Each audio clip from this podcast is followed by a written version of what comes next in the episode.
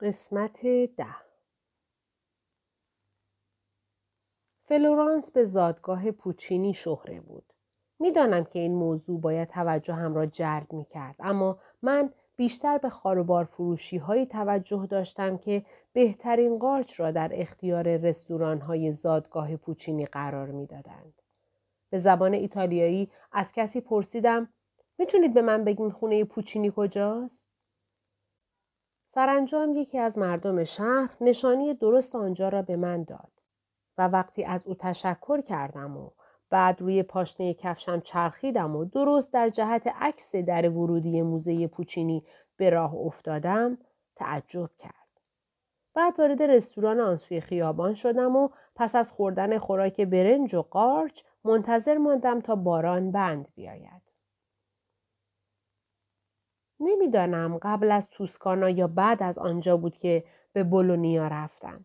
شهر زیبایی که معماریش مشهور بود و آن را شهر زیبا، قرمز و شکوهمند مینامیدند.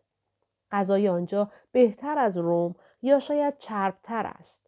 حتی بستنی بولونیا از روم خوشمزه تر است. پیتزاهای اینجا پر از قارچ است و سس آن از نظر طعم و عطر از سایر سس ها پیشی می گیرد. در بولونیا بود که فهمیدم بعضی از اصطلاحات محاوره زبان ایتالیایی در انگلیسی معادلی ندارد. آنجا بود که فهمیدم ایستگاه های قطار ایتالیا در واقع بیانگر اسامی شهرهای دارنده مشهورترین غذاها و نوشیدنی های دنیا هستند. ایستگاه بعد پارما. ایستگاه بعد بولونیا. و حالا به مونت پولچانو نزدیک می شویم. در قطارها نیز رستوران کوچکی هست که ساندویچ و شکلات داغ می فروشند. بیرون باران می بارید. مرد جوان ایتالیایی خوش سیمایی که هم کوپه من بود در تمام مدتی که باران می بارید و من سالاد می خوردم خوابیده بود. پیش از آنکه به ونیز برسیم مرد جوان بیدار شد و سرتاپای مرا برانداز کرد و گفت شما چقدر زیبایی. با لحن معدبانه اغراق شده ای گفتم خیلی متشکرم. او تعجب کرد. باورش نمی‌شد ایتالیایی حرف بزنم. ما 20 دقیقه با هم حرف زدیم و من برای نخستین بار فهمیدم که می توانم ایتالیایی حرف بزنم. دیگر نیازی به مترجم نداشتم. البته در جملاتم اشتباهاتی داشتم. اما می توانستم بدون تلاش و زحمت زیاد با آن مرد ارتباط برقرار کنم. او به زبان ایتالیایی گفت با اینکه یک زن آمریکایی هستی خیلی چاق نیستی. من هم به انگلیسی جواب دادم تو هم با اینکه ایتالیایی هستی خیلی معدب نیستی. چی؟ این بار جملهام را تغییر دادم و گفتم شما مثل همه مردای ایتالیایی مهربون و دوست داشتنی هستی. او فکر می کرد که از او خوشم آمده است اما من از اینکه می توانستم ایتالیایی حرف بزنم خوشحال بودم. از من خواست که در ونیز به دیدنش بروم. اما من علاقه به دیدن مجدد او نداشتم.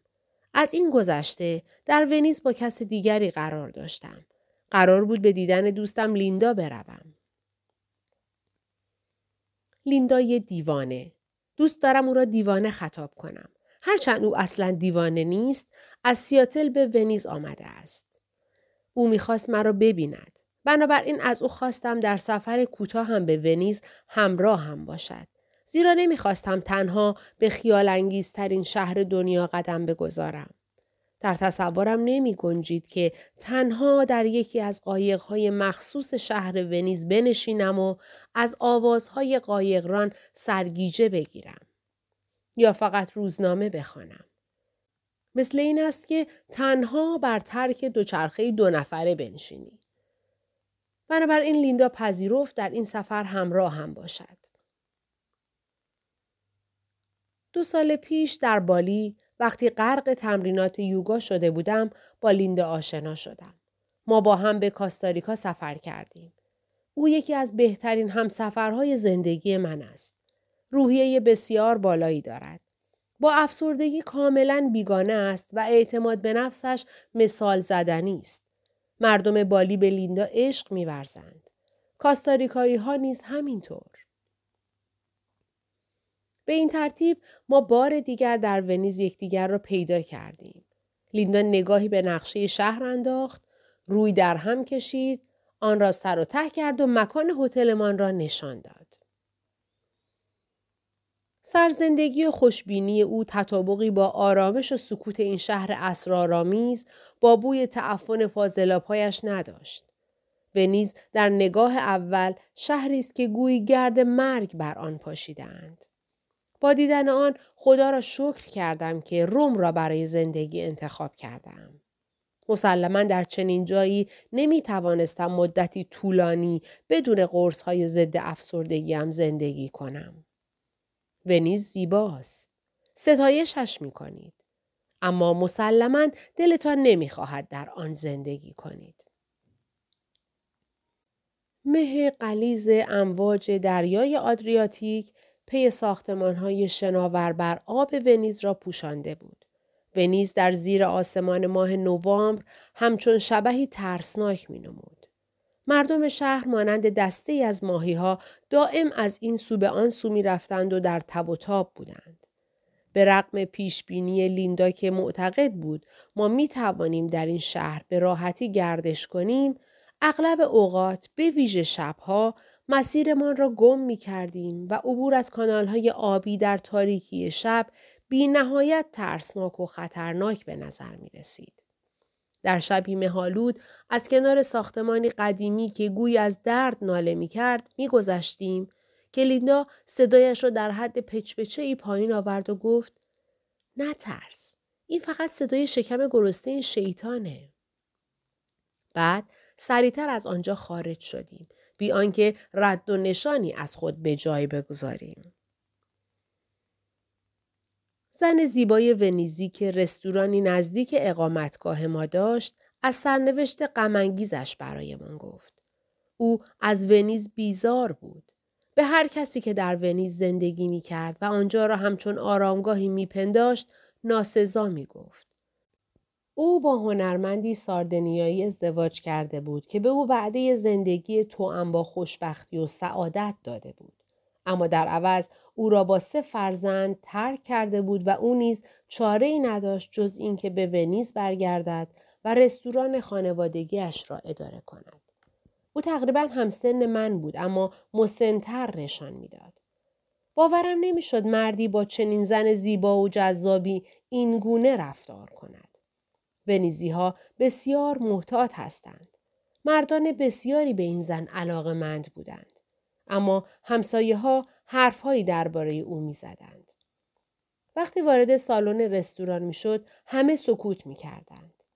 مادرش از او خواسته بود برای حفظ ظاهر هم که شده حلقه ازدواجش را در دست کند و به او می گفت عزیزم اینجا روم نیست که تو هر طور دلت بخواد زندگی کنی. هر روز صبح که من و لیندا برای صرف صبحانه به رستوران او می رفتیم و گزارش هواشناسی را از زن جوان زیبا یا مادرش می پرسیدیم، او انگشتان دست راستش را به حالت تفنگ بالا می گرفت، آن را روی شقیقهش می گذاشت و می گفت بارونی تر از همیشه. با این اوصاف در ونیز احساس افسردگی نمی کردم. بعد از چند روز توانستم با حال و هوای آنجا کنار بیایم و حتی از بودن در آنجا لذت می بردم. در کنار لیندا که دائم حرف می‌زد و سرزنده و بشاش بود دیگر فرصتی برای افسرده شدن نمی ماند. در قرون وسطا در ونیز مردانی بودند که شبها فانوس روشنی را به رهگذران اجاره می‌دادند تا بتوانند در دل تاریک شب راهشان را بیابند. آنان دزدان و شیاطین را فراری می‌دادند و از رهگذران مراقبت می‌کردند تا به سلامت از خیابانهای تاریک بگذرند. در این سفر این لیندا بود که نقش محافظ من را ایفا می کرد. سی و سه چند روز بعد در روزی بسیار گرم و سوزان سوار قطار شدم و به روم بازگشتم. صدای طرفداران فوتبال از ورزشگاه بزرگ روم به گوش می رسید. آنقدر صدایشان بلند بود که راننده تاکسی نمی توانست با من حرف بزند. بعد از هوای مهالود و سنگین ونیز وقتی مردی را دیدم که پالتوی پوست ببر به تن داشت و همراه چند نوجوان از عرض خیابان عبور می کرد احساس خوبی به من دست داد. روم سرزنده و شاد بود و در زیر انوار زرین آفتاب می درخشید. بعد به یاد حرف جولیو همسر دوستم ماریا افتادم. ما بیرون کافه نشسته بودیم و با هم زبان تمرین می کردیم. او نظر مرا درباره روم پرسید. گفتم من به راستی شهر روم را دوست دارم. اما می‌دانم اینجا شهر من نیست و نمی‌توانم باقی عمرم را اینجا بگذرانم. چیزی در روم وجود داشت که متعلق به من نبود و نمی‌دانستم آن چیست. جولیو گفت شاید تو و روم دو پیام کاملا متفاوت رو بیان می‌کنی. گفتم منظورت چیه؟ او با ترکیبی از زبان ایتالیایی و انگلیسی و با استفاده از حرکات دست و ایما و اشاره به من فهماند هر شهری بیانگر واژه است که ویژگی اغلب ساکنانش را توصیف می کند. اگر به هر شهری که می روی بتوانی افکار مردمی که در خیابان از کنارت میگذرند بخوانی در میابی که اغلب آنان به یک چیز فکر می کنند. فکری که در بین اغلب مردم مشترک باشد همان معنا و پیامی است که شهر به جهانیان بیان می کند.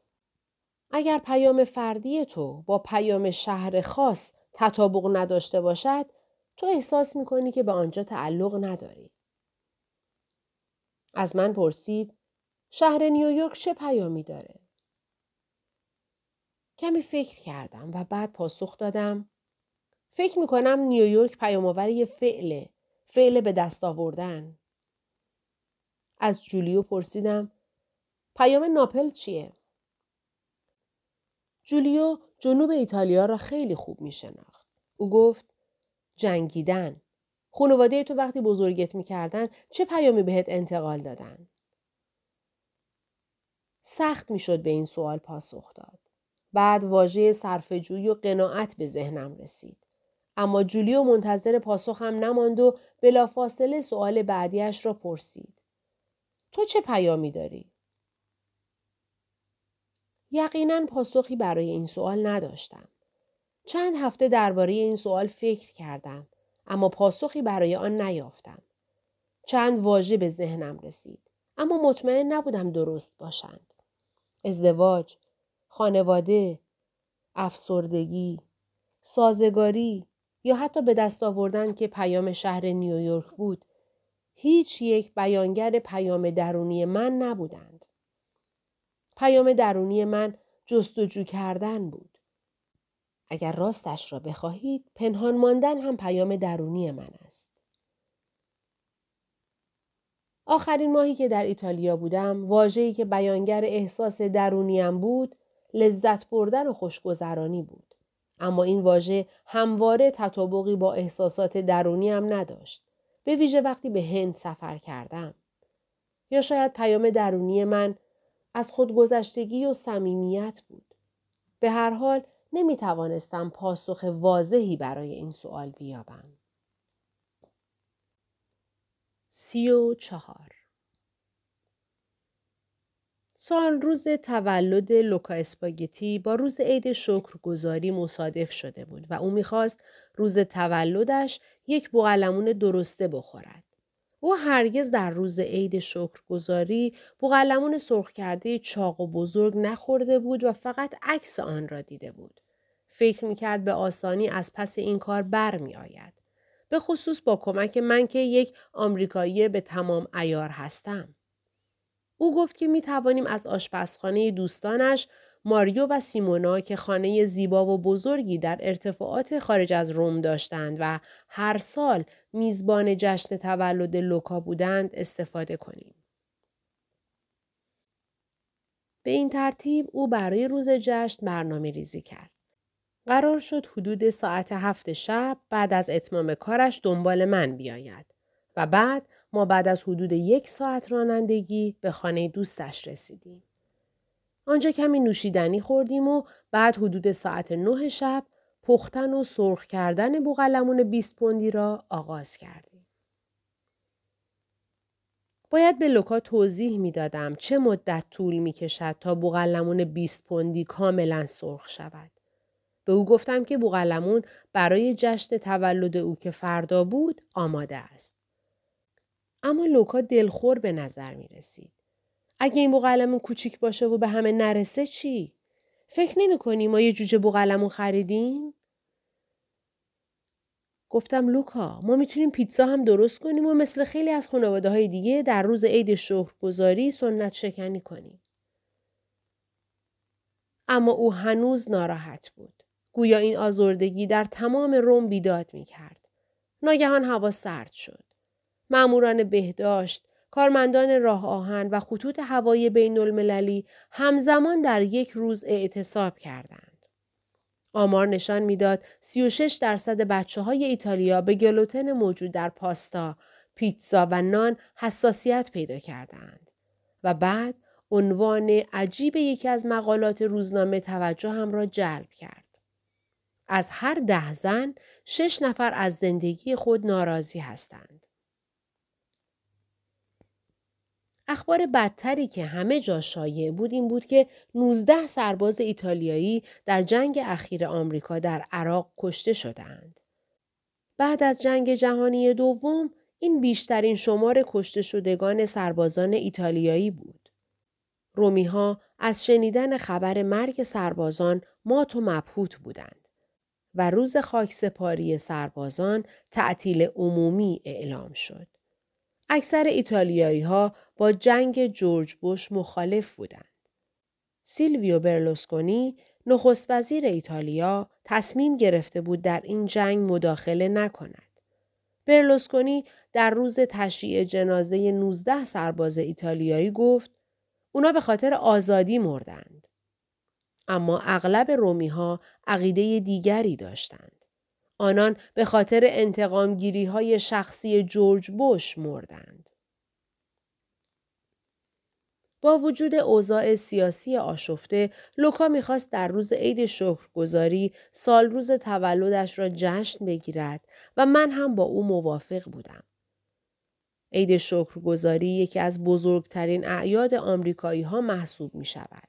این روز روز برکت، شکرگزاری، همبستگی و لذت و خوشی است و حالا ما به همه اینها نیاز داشتیم. دوستم دبورا از فیلادلفیا به روم آمد تا تعطیلات آخر هفته در کنار من باشد. دبورا روانشناسی قابل، نویسنده و نظریه پرداز جنبش طرفداران حقوق زنان است. اما من او را به عنوان مشتری دائمی و محبوبم می شناسم. پانزده سال است که من و دبورا با هم دوست هستیم. صوفی هم در جشن تولد لوکا شرکت کرد. پانزده هفته از آشنایی من و صوفی می گذرد. همه با آغوش باز به استقبال عید شکرگزاری رفتیم. به خصوص حالا که جشن تولد لوکا نیز مصادف با این روز بود.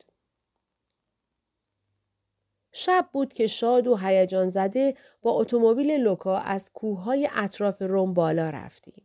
لوکا عاشق موسیقی آمریکایی است. ما تا خانه دوستان قدیمی لوکا، ماریو و سیمونا که دو دختر دوقلوی دوازده ساله به نامهای جولیا و سارا داشتند، راهمان را ادامه دادیم. پاولو دوست لوکا که من قبلا در ورزشگاه فوتبال با او آشنا شده بودم همراه نامزدش قبل از ما آنجا رسیده بودند. جولیانا نامزد لوکا نیز آنجا بود. خانه زیبا در انبوه درختان لیمو و زیتون از نظرها پنهان شده بود. شومینهشان روشن و روغن زیتونشان خانگی بود. تا سرخ شدن بوغلمون 20 پوندی چیزی نمانده بود. اما لوکا تکه از گوشت لذیذ سینه بوغلمون را جدا و در روغن سرخ کرد و آن را با لذت بلعید. نکته جالبی که شب قبل لوکا با نگرانی از آن یاد کرده بود این بود که نیمی از مهمانان نمی توانند ایتالیایی حرف بزنند و نیمی دیگر انگلیسی نمی دانند. فقط صوفی می توانست سوئدی حرف بزند. اما معجزه‌ای که آن شب رخ داد این بود که همه می توانستند حرف یکدیگر را درک کنند. دست کم اگر لغت کم می آوردیم کسی بود که حرفهایمان را برای دیگری ترجمه کند. نمی‌دانم آن شب چند بطری نوشیدنی خوردیم. بعد هر یک از ما شکر نعمتهایی را که داشتیم به جا آوردیم. دبورا از اینکه به زودی انتخابات ریاست جمهوری آمریکا آغاز می شود و قرار است رئیس جمهور جدیدی بر مسند کار بنشیند خدا را شکر کرد. بعد صوفی ابتدا به زبان سوئدی بعد ایتالیایی و بعد هم انگلیسی گفت که به خاطر قلبهای مهربان ایتالیایی ها و اینکه روزهای بسیار شادی را در این کشور گذرانده است از خداوند تشکر می کند. بعد وقتی ماریو از خداوند به خاطر شغلش، خانه زیبا، خانواده و دوستان مهربانش تشکر کرد، چشمان همه ما از اشک لبریز شد. وقتی پاولو گفت خدا را شکر می کند که قرار است آمریکایی ها رئیس جمهور جدیدی انتخاب کنند همه ما خندیدیم. و وقتی سارا یکی از دو قلوهای دوازده ساله از خداوند تشکر کرد که امشب در کنار دوستانی مهربان بوده است همه ما سکوت کردیم. نامزد لوکا گفت خدا را شکر می کند که در طی این سالها لوکا به او وفادار بوده است. سیمونا همانطور که میگریست به خاطر خانه زیبا و خانواده مهربان و دوستان خوبی که امشب در کنارش بودند خدا را شکر کرد. وقتی نوبت به من رسید گفتم از خدا تشکر می کنم و بعد متوجه شدم که کلام مناسبی برای بیان افکارم نمییابم. مسلما من خوشحال بودم که امشب از دام افسردگی رها شده ام و بار دیگر می توانم از این شب به یاد ماندنی لذت ببرم. اما نمی‌خواستم به این موضوع اشاره کنم. زیرا نمی‌خواستم با رنج هایی که کشیده بودم کسی را ناراحت کنم. در عوض گفتم از اینکه دوستان جدید و قدیمیم امشب در کنارم هستند از خداوند متشکرم. برای لوکا اسپاگتی که حالا سی و سه ساله شده بود آرزوی طول عمر کردم و از خداوند خواستم سایر مردها نیز مانند او وفادار، مهربان و بخشنده باشند. وقتی این حرفها را با صدای بلند تکرار می کردم بر پهنای صورت اشک می ریختم. و وقتی نگاهی به اطرافم انداختم دیدم چشمان دیگران نیز تر است. بعد پاولو ظرفها را شست و ماریو دختران خسته و خوابالودش را به رخت خواب برد و لوکا برایمان گیتار زد و همه یک صدا آواز خواندیم. مهمانی تا پاسی از شب ادامه داشت. سرانجام بوغلمون 20 پوندی سرخ شد و هنگام صبحانه آن را خوردیم. لوکا اسپاگتی من، دبورا و صوفی را با اتومبیلش به خانه رساند. ما سعی کردیم با خواندن ترانه های شب عید کریسمس او را تا طلوع خورشید بیدار نگه داریم. همانطور که به سوی روم می شتافتیم، پی در پی و به هر زبانی که می دانستیم آواز می خواندیم. سی و پنج چهار ماه از آمدنم به ایتالیا می گذرد و تمام شلوارهایم تنگ شده است. حتی لباس های جدیدی که ماه قبل خریدم دیگر اندازم نیستند. نمی توانم هر هفته لباس های جدیدی بخرم و می‌دانم به زودی به هند خواهم رفت و یقینا آنجا چند پوند از وزنم کاسته خواهد شد. با این حال دیگر نمی توانم با این شلوارها راه بروم یا حتی بایستم. البته منطقی به نظر می رسد. اخیرا در یکی از هتل‌های ایتالیا روی وزنه ایستادم و متوجه شدم که در طی چهار ماه اخیر 23 پوند به وزنم اضافه شده است. البته من باید 15 پوند وزن اضافه می کردم تا به وزن ایدئال برسم. زیرا در طی سالهای سخت و دشوار طلاق و افسردگی وزن بسیاری از دست داده بودم و بدنم کاملا استخوانی شده بود. احتمالا به دلیل غذای لذیذ و خوشگذرانی هایم در ایتالیا پنج پوند دیگر نیز به وزنم اضافه شده بود. پس سه پوند آخر چه می شود؟ باید به این نکته پی می بردم. به فروشگاهی رفتم تا لباس بخرم. فروشنده مغازه که دختر جوانی بود بیان که حرفی بزند لباسهایی با اندازه های مختلف برایم می آورد که هر یک بزرگتر از قبلی بود و هر بار با نگرانی از من می‌پرسید این یکی اندازه تان است؟ و من هر بار سرم را از پشت پرده اتاق رختکن بیرون می آوردم و می گفتم ببخشید از این بزرگترم دارید؟ تا اینکه سرانجام دختر جوان شلواری به من داد که اندازه کمرش بزرگتر از شلوارهای قبلی بود. بعد از پوشیدن شلوار از اتاق رختکن بیرون آمدم تا خود را به او نشان دهم.